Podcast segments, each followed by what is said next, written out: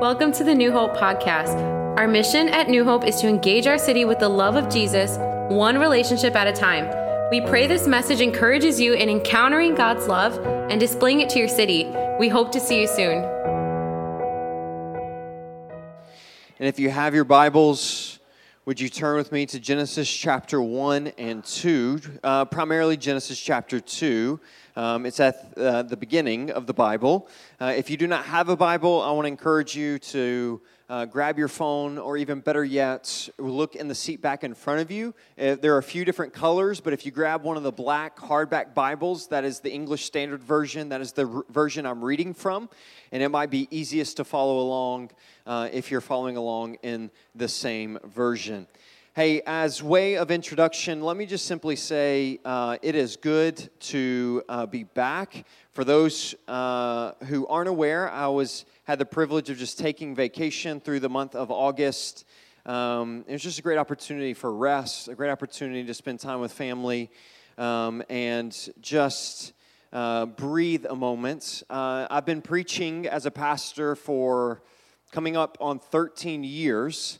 And I've never, in that 13 years from the time I started, have had four weeks where I didn't, where I did not preach a sermon.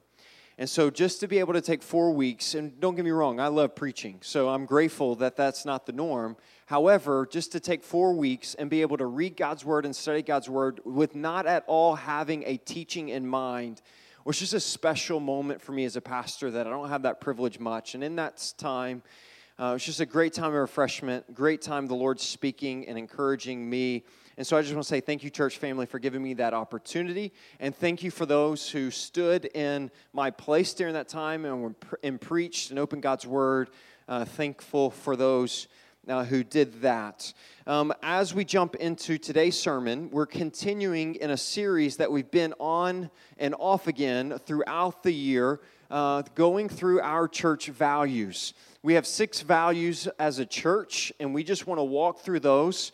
Uh, bit by bit. We didn't want to do a really long series, and so we're just kind of coming in and talking about them and then coming back out. That way, we have opportunity to marinate on them and find ways to not just teach on them, but have them continue to be involved in every part of our church. And so, value number one we talked about at the beginning of the year was reading Scripture meaning that we turn to the Bible as our ultimate guide for life and truth. We believe that God's word is authoritative. And so, what we mean by reading, that means we read it, we study it, we memorize it, we allow it to be the centerpiece of our times of worship. So, we start our worship gatherings by reading Scripture. We study Scripture, and then we end our worship gatherings with Scripture.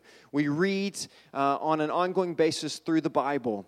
Second value is relentless prayer we want to be a church that comes to God's um, mercy in prayer, meaning we pray in moments of need, but we also pray as a form of adoration and worship. Let us be a people who begin and end everything in prayer. Then we talked about radical hospitality. We talked about hospitality. We defined it in a way of not just meaning that we are literally the word is defined as welcoming of strangers. We hope that is true. We hope that if you're a guest that you feel welcomed not only in this time but in our homes and in our locations. Radical hospitality, we define it that way, but we also talk about generosity. In order to be hospitable to our community, in order to be hospitable to those around us, hospitality takes on sacrifices of time, of energy, and of resources. And so we are radically generous and radically hospitable. And the value number four, we're going to spend a few weeks on in the coming weeks, beginning this week, is relational discipleship. Relational discipleship, defined this way at New Hope, we intentionally invest time and energy to help others follow Jesus. Discipleship will unpack in the weeks to come more intentionally, but it is that we are helping people follow Jesus. In the Great Commission, Jesus says, Go and make disciples of all nations, baptizing them in the name of the Father, Son, and Holy Spirit, and teaching them to obey all that I command you. Meaning, teach them to be obedient followers of me.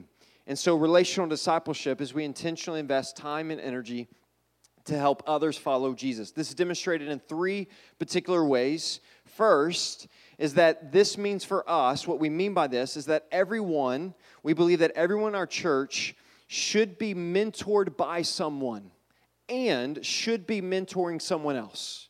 We think to be at the core and the part of our church that relational discipleship speaks heavy on the relationship side. That there are relationships in our life where people are intentionally pouring into us and we are intentionally pouring into others. Relational discipleship, relational is a qualifier. You could say other forms of discipleship. For example, programmatic discipleship. But we say relational discipleship because we want to emphasize the relationship and the need for living life with others in the discipleship process. Because oftentimes discipleship is just thought of as knowledge. Let me teach you something, although that's important. We teach gospel truths, but we do that through life on life relationships, hence relational discipleship. So it's demonstrated by being mentored by someone and mentoring someone else. Second, it's living life with others through community groups. We think that part of living out this value is that you're involved in a community group. Why? Because that's often where the life and relationships within our church take place. We need to be in a community of believers living life with them. And then, thirdly, I simply say it this way it's having 2 a, 2 a.m. friends to call. What do you mean by that? What does it mean to have 2 a.m. friends? We talked about this before, but imagine you're in a situation and you're in a need at 2 o'clock in the morning who are the people that's coming to your mind that you're going to call? We believe that we should have people like that in our church, brothers and sisters in Christ, that we can call at any time for any reason, and we know that they're there for us. But not only because they love Jesus, but they love us and they care about what's going on in our lives. We're going to spend probably three weeks on this value, and we're going to talk through those different demonstrated buys. But I want to focus on the last one having 2 a.m. friends to call the question that I want to get as we come to the, today's specific sermon, that was the introduction to the series. Now, as we talk about relational discipleship with the emphasis on relationship and those 2 a.m. friends, and within this sermon, is how do we cultivate those type of friends? Right? How, how do we cultivate friends like that? Here, here's the main point of today's sermon that I want to give, and then I will argue it as we turn to Genesis chapter 2, and then we'll turn to Ephesians as well at a certain point. But here's the main point simply of today's sermon that apart from relationships, apart from relationships, we deny our humanity and neglect to glorify God. Apart from relationships, and better yet, apart from biblical relationships, we deny our humanity, meaning we deny how God had created us, and we neglect to glorify God. So the argument is simply as this is that God has created us for those relationships. It's intrinsic in how he's created us. And if we desire to glorify God, we must recognize that that is done through relationships, and we'll talk about those different things. So, we need to look at a biblical lens for relationships and understand relationships in order to defend that main point today. And so, truth number one is simply this you and I were made for relationships. To say that apart from relationships we deny our humanity, it must first go with God has created us within our humanity and who and how He has created us. He has created us for relationships. Genesis chapter 2, looking at verse 18 and following as we walk through today's sermon. Genesis 2:18. Then the Lord God said, "It is not good that man should be alone." So Paul's quick context, God has already created Adam and he has yet to create Eve. And we're in this part of the conversation. So just Adam has been created at this point. God has only breathed life into Adam. It says, And the Lord God said, It is not good that man should be alone. I will make a helper fit for him. Now, fully understanding the truth of this text and the truth of the point I'm making that we were made for relationships, it's, a, it's important that we understand fully what helper means. If we were to give a, a study of that specific word and how it is used all throughout the Old Testament, we'll come to find that helper is not the idea of a servant. But helper gives the idea of a partner. Big difference. See, it's not that Adam is just so busy and he has so much work to do that he needs more, that he needs someone to come help him with his work. So he goes and hires an intern or someone else to come and help him with his labor. It's not someone who works under him, and it's not someone who just because of a need that he personally has in the tasks that he goes and gets a helper to come help him with his labor but it's a picture of a partner. It's a picture of someone who kind of gives this idea of completeness and wholeness. And so God says, I will create a partner for him, the, giving the idea that he is, in of himself, incomplete, that this is not fully how God has intended for Adam to live. And so what does he do? Verse 19. Now, out of the ground, the Lord God had formed every beast of the field and every bird of the heavens. And then he what? Brought them to man to see what he would call them. And whatever man called him, every living creature, that was its name. Now, the man gave names to all the livestock and to the birds of the heavens and every beast of the field. But for Adam, there was not found a helper fit for him. There was not a partner. There was not one of his kind. Recognizing as God had created all the beasts of the fields and all these things, He has created all these animals. And then what does He do? He brings them to Adam so that Adam names them. There's a lot of truth in recognizing that Adam has been entrusted with authority over these creations, but also through the process, he's beginning to notice hey, they go together, and they go together, and they go together. I mean, that bird has different feathers, but it's still a bird, and I can see these categories, and I can see this, and but I'm beginning to recognize there is no one like me. Which speaks to a few things. One, it speaks to the reality that Genesis 1 says that we are made in the image of God in a way that no other part of his creation is. But it also, in the process, is showing Adam that he is incomplete. There is a part of him that is missing. There is no one else like him, and that he needs. And so, as he recognizes that need, God steps in and meets the need. So, verse 21 So the Lord caused a deep sleep to fall upon the man. And while he slept, he took one of his ribs and closed up its place with flesh. And the rib of the Lord that God had taken from the man, he made it into a woman and brought her to the man. And the man said, This is at last bone of my bones. Recognize this. He's saying, This is, this is like me. This, uh, he doesn't say helper in the sense of, Good, I'm glad I have someone else for some labor to help me along. No, he's beginning to recognize this is someone who is of a kind of him, that it's of the same idea and of it has the same creation idea as him. This is at last bone of my bones. This is of me and flesh of my flesh. And she shall be called woman because she was taken of man. She was a kind of man. And therefore, therefore a man shall leave his father and his mother and hold fast to his wife, and they shall become one flesh. Now, there are two pictures quickly I want us to see. One, if I was doing a uh, a sermon on God's creation of marriage, I would use the same text. But just because we see a picture of this being the first marriage that was designed by God, it's also a picture of recognizing that not only is it just a picture of Adam and Eve and we come to it foundationally on marriage, but it's more than that, a picture of the need for Adam in relationships. It's the need to recognize that Adam is incomplete apart from the woman. And every wife was like, That's right, you know, that's true for you men. But it was, so it's a picture of marriage, but it's a picture of greater relationships. And let me begin to unpack this a little bit more. Genesis 1 27. Let's flip there. Let's just flip back maybe in your Bible. It said this, or actually, let me back up to verse 26. Genesis 1 26. Then God said, Let us make man in our image after our likeness.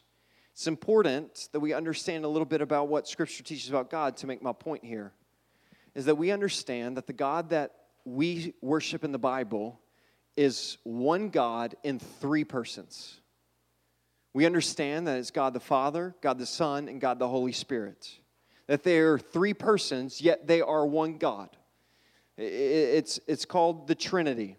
And yes, it's as confusing as it sounds but it is as faithfully accurate to Scripture. And so it's interesting that what? God said, what? Let us make man in our image. And the first time that he's using this plurality and reference, he talks about it in, in the image of Adam. In the image of mankind, let us, the Father, the Son, and the Holy Spirit, as one God, let us make man in our image after our likeness. And so, what does it mean to be made in the image of God and after his likeness? It means a lot of things, but for today, for the sake of today's conversation, let us emphasize the reality of plurality and oneness altogether.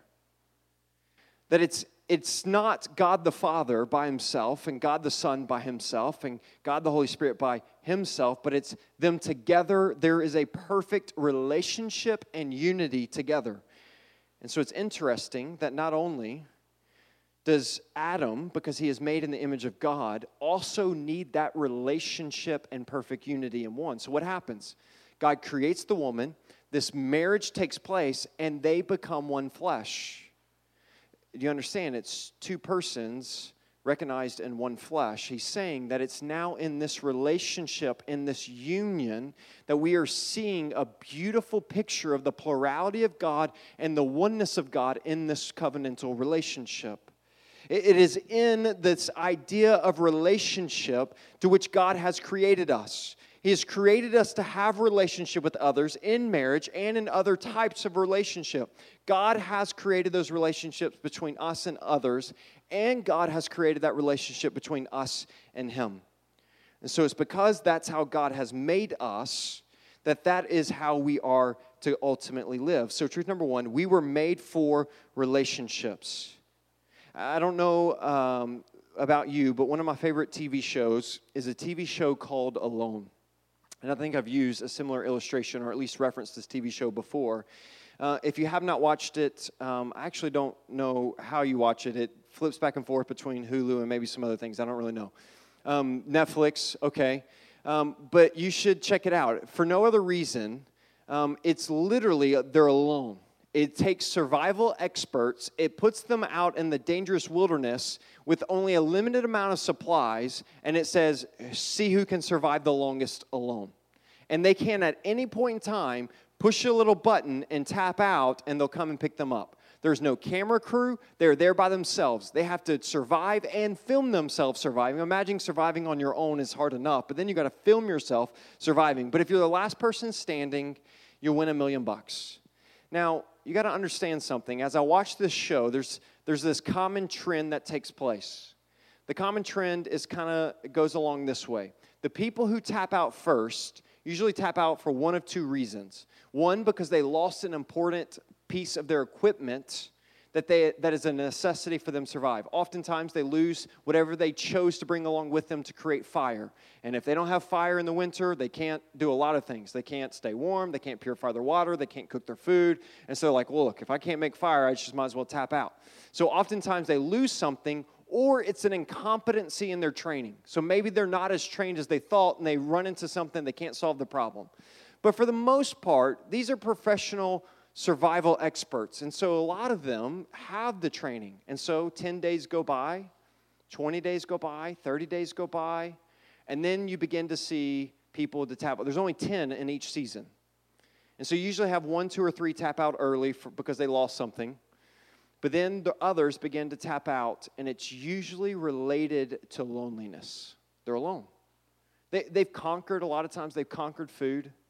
They've conquered shelter. They've done what they need. They have food lined up for days. I remember seeing a guy who had who had gotten more food almost than any part of certain seasons. I'm like, man, this dude's going to last for he could last a year, and he he quits with food hanging up in his shelter. Why? Because he was lonely. He was lonely. I, I don't care how introverted you are, because I'm pretty introverted. But I don't care how introverted you are. There comes a moment where you recognize I, I can't live this way. Why? Because God has created all of us for these relationships. He's created us for these relationships. But, but truth number two, and here's the problem sin has affected every one of our relationships. Sin has affected every one of our relationships. Genesis chapter 3, a passage we've studied in depth in, in years past, but Genesis 3 uh, we recognize Adam and Eve sin against God, and there's a brokenness that becomes. And there are two types of overall brokenness that I want to highlight. And I want to pick it up in Genesis 3 7. Then the eyes of both of them were opened, and they, and they knew that they were naked, and they sewed fig leaves together, and they made themselves loincloths. All right, so they recognize uh, their guilt and their shame, which is represented in their nakedness. And so what happens in verse 8? Then they heard the sound of the Lord God walking in the garden in the cool of the day, and the man and his wife hid themselves from the presence of the Lord God among the trees of the garden. They had been able to walk in great relationship with God, but all of a sudden, because of their sin, the relationship between them and God was broken and they hid themselves.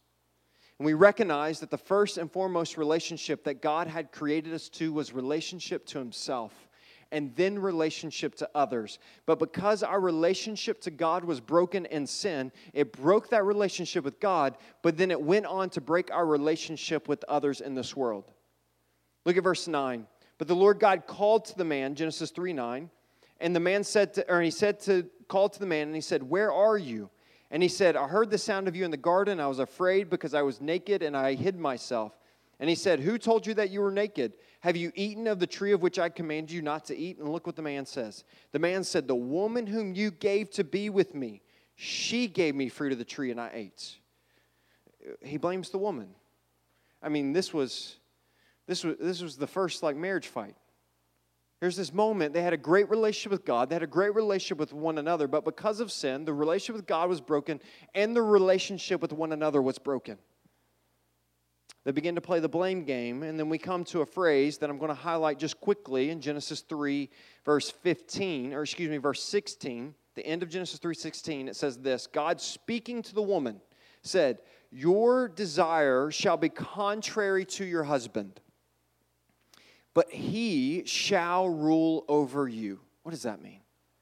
There's a lot of debates between pastors and theologians on exactly what that phrase means.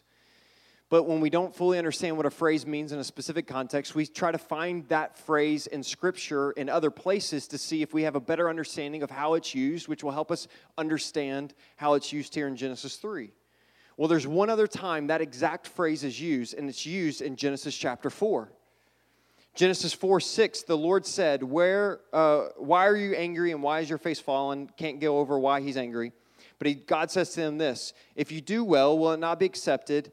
And if you do not well, do well, sin is crouching at the, at the door.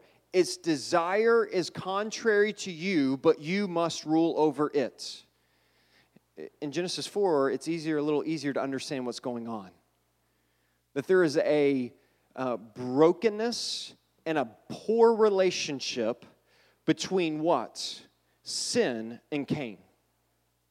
And the relationship, so the statement, its desire is contrary to you, but you must rule over it. Meaning, its desire is not a good thing in what it wants for you.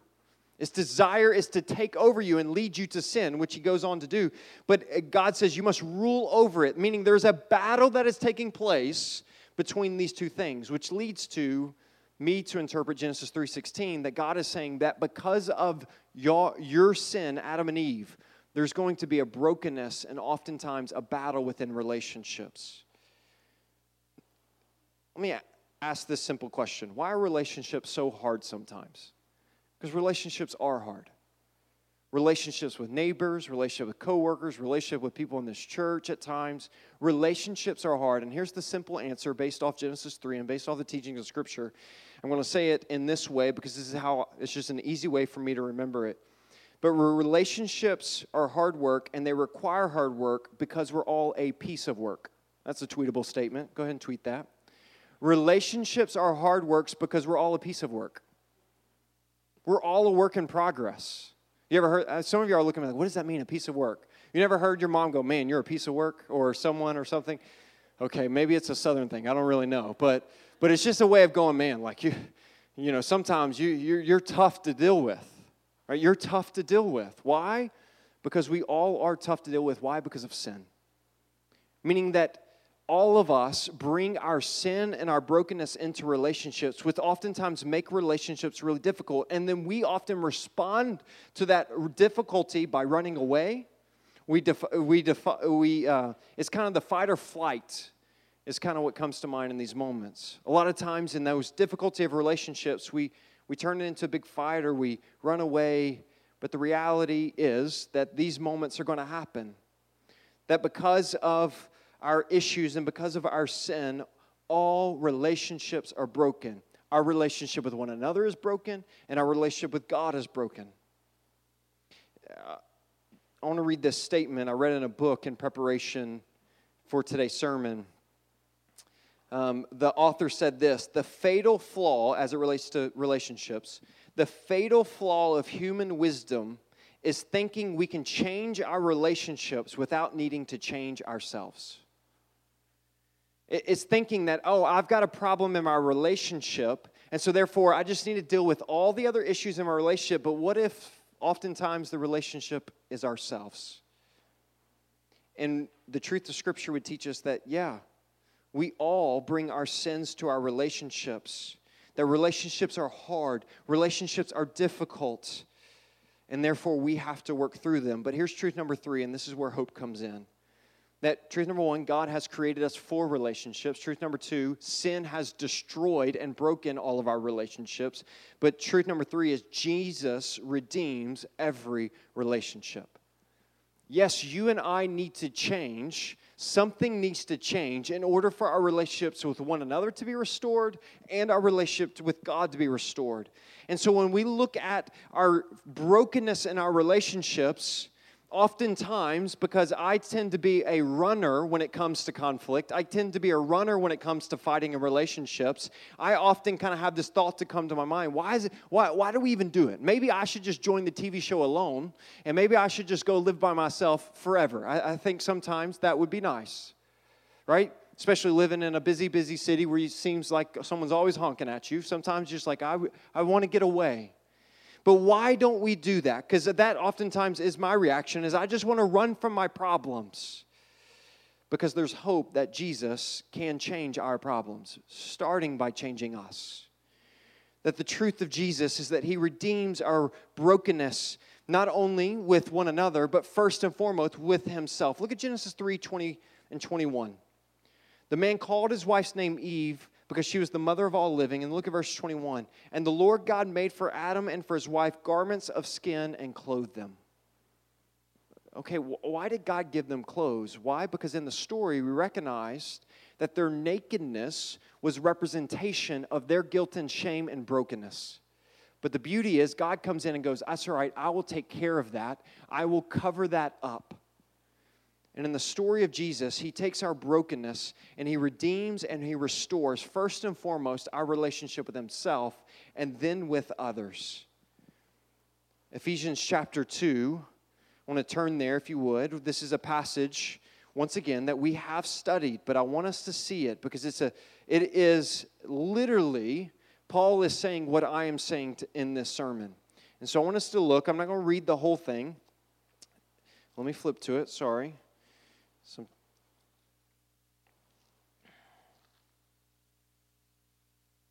All right, Ephesians chapter 2. We understand, I'm just going to pick up in verse 4. Ah, let me back up. Ephesians 2, verse 1. We see that you were dead in your trespasses and sins in which you once walked. He's saying you were broken in your sin. But praise be to God. Look at verse 4. But God, being rich in mercy, because of the great love with which He loved us, even when we were dead, we were broken, He made us alive together with Christ. By grace you have been saved. And He raised us with Him and seated us with Him in the heavenly places in Christ Jesus, so that in the coming ages He might show to you the immeasurable riches of His grace and kindness toward us in Christ Jesus. For by grace you have been saved through faith. This is not your own doing, it's the gift of God Paul is laying out a beautiful picture of the gospel that even in our sin, even in our brokenness, even in our death, Jesus loved us, gave his life for us, and because of his sacrifice, through faith and grace, we are made alive with him. What? Our relationship with him, which was broken, has now been restored. It's a beautiful picture. That God created us for relationship with Himself and others. Sin broke that relationship, but Jesus has redeemed every relationship, starting with our relationship with Him. But then He doesn't end there. Look at verse 11 and following. Let me skip to verse 13 because now he transitions in Ephesians 2 1 through 10. He talks about how Jesus redeems our relationship with God. Now in uh, Ephesians 2 11 and following, he talks about how God redeems our relationship with others. But now in Christ Jesus, verse 13 of chapter 2, but now in Christ Jesus, you who once were far off have been brought near by the blood of Christ. For he himself is our peace, who made us both one and has broken down in his flesh the dividing wall of hostility by abolishing the law of commandments expressed in ordinance, that he might create in himself one new man in place of the two, making peace. Now, he's referring to specifically the division between Jews and Gentiles. A lot of context here that we're skipping over, but Jews and Gentiles, which was a very broken relationship. Let's just leave it at that. But he's saying because of the grace that we have in Jesus, that dividing wall has been broken down. Now God is making a perfect and reconciled humanity in salvation unto himself. Eh, relationships with one another have been restored in Jesus. So here's where we begin to conclude and wrap things up. Why then should we care about relationships?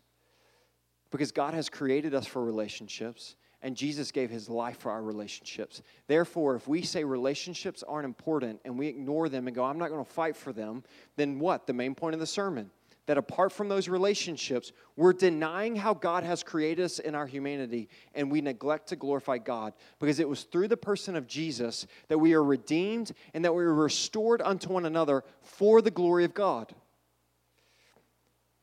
That He is making one body for His glory. And therefore, we must be a people who recognize relationships matter. We put a lot of emphasis on that. I've been a part of churches, and, and I, I, don't mean to be critical, but I just use this for sake of illustration. I've been a part of churches and even larger churches. I came from a, a church of a few thousand in Mississippi before coming here. And I'm grateful for some of the relationships, but I was the discipleship pastor, and so my job was to help people get into discipleship. And the number one problem I faced to do that were people were just really comfortable coming to an auditorium that sat around 2,000 people and just hiding in the crowd. They were good with that. They enjoyed the preaching, they enjoyed the singing, and I'm so grateful for the gathered body. But listen to me. It's really easy in a context like that to come in, sing some songs, study scripture, glorify God, rightfully so, yes, and walk out with nobody knowing your name or knowing anything about you.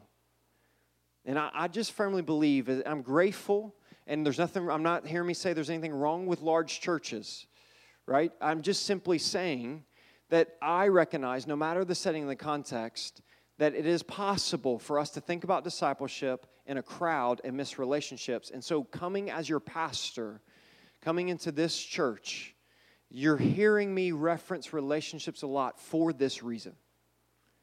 It's not just a good idea. It's not just me going, well, you know, there's multiple ways to do relationships. We could just create all these Bible studies where people come in and just study scripture and don't know anything about each other. Or we could do it this way. Well, let's just go it this way because I like that better and it sounds better. No. It's, this isn't a practical preference, this is a theological conviction that God has created us for one another, to care for one another, to walk with one another. And I recognize that that can be really messy, but it's a mess worth making. You know, sometimes when my kids love to paint, Levi's a little artist, and um, we got them this painting stuff for Christmas one time or birthday or just because I don't really remember. But he has this little canvas and there's paint and he'll paint quite a bit. And he'll come to me and say, Dad, hey, can I paint? And here's my reaction because I am the opposite of creative, creative or anything like that. I'm just going, oh, why? Like, what? We got to, you're to create a mess. Then we got to clean up that mess. And then you're not big enough to understand how to clean up right. So I got to clean it up. And I just go, it's just not worth it. Like, you painting, it's not worth it. Like, a part of me just says, go turn on the TV. Like, it's just one of those moments out of parents where you're just like, I, I don't really want them to spend all day in the front of the TV, but I really just don't want to clean up this mess. It's not really worth it.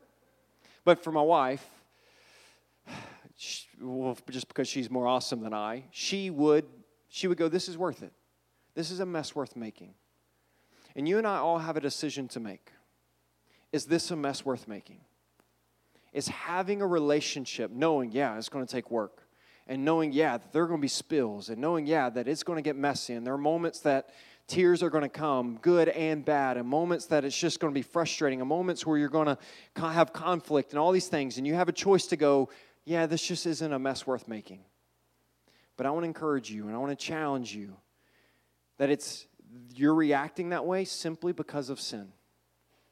Not just maybe sin in yourself, but because of the reality of sin. But God has intended for relationships to be healthy and encouraging to one another. And, and in fact, oftentimes relationships are a means to how God changes and works in our lives for His glory. So, three conclusions quickly that I want to give us as a way of application. Three things I want to challenge us with based off today's truth. First is this we must be proactive in our relationships. You must be intentional. Biblical relationships don't just happen. They require you to take a step of faith. They require you to make a phone call. They require you to give a text message and say, hey, can we hang out? They require you to take intentionality. So you must be proactive. Just sitting there, they're not going to automatically happen. They require work.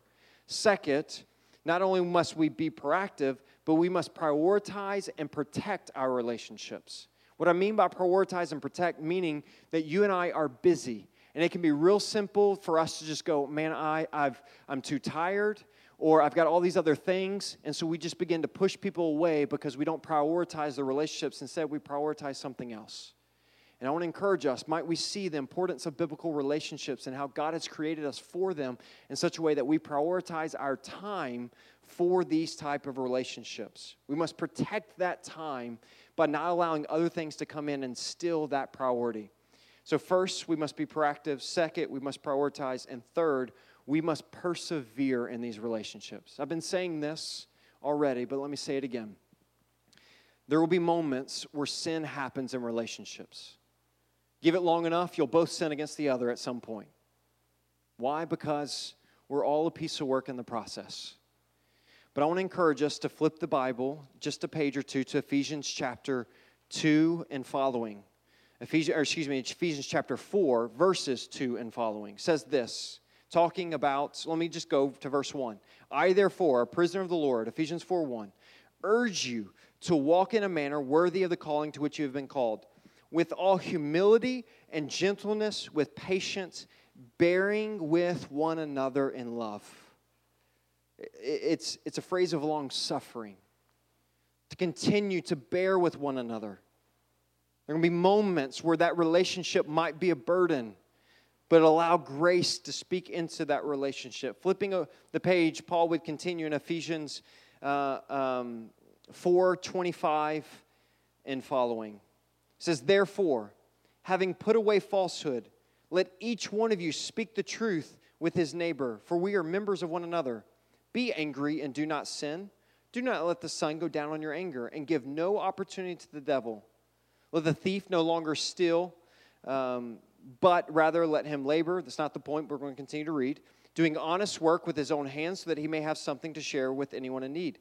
Listen to this, verse 29. Let no corrupting talk come out of your mouths, but only such is as good for building up as fits the occasion, so that it may give grace to those who hear.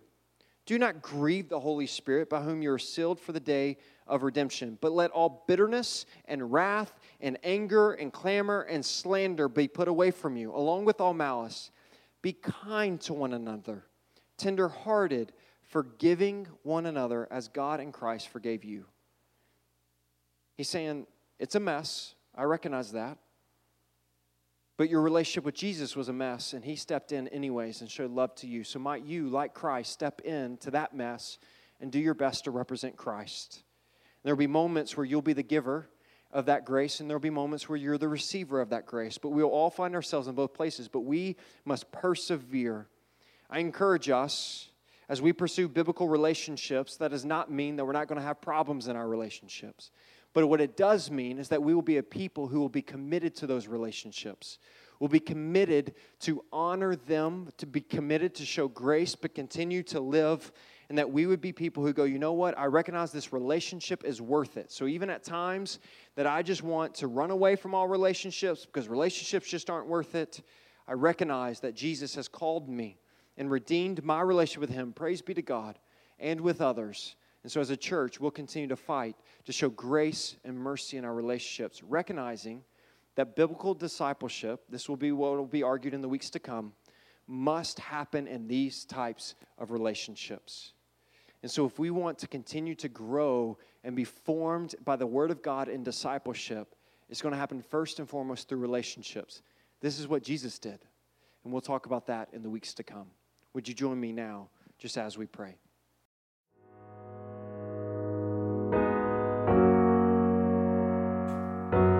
We hope today's message was encouraging for you. We'd also love to hear how God used this message to speak to you. You can email us at info at newhopeny.org. You can also find us on Facebook and Instagram. Our handle for those outlets is New Hope NYC. Our website is newhopeny.org. If you are in the New York City area, we have services at 4 p.m. and 6 p.m. on Sundays at 164 2 Goethals Avenue in Jamaica, Queens. We're praying for you and we hope to see you soon.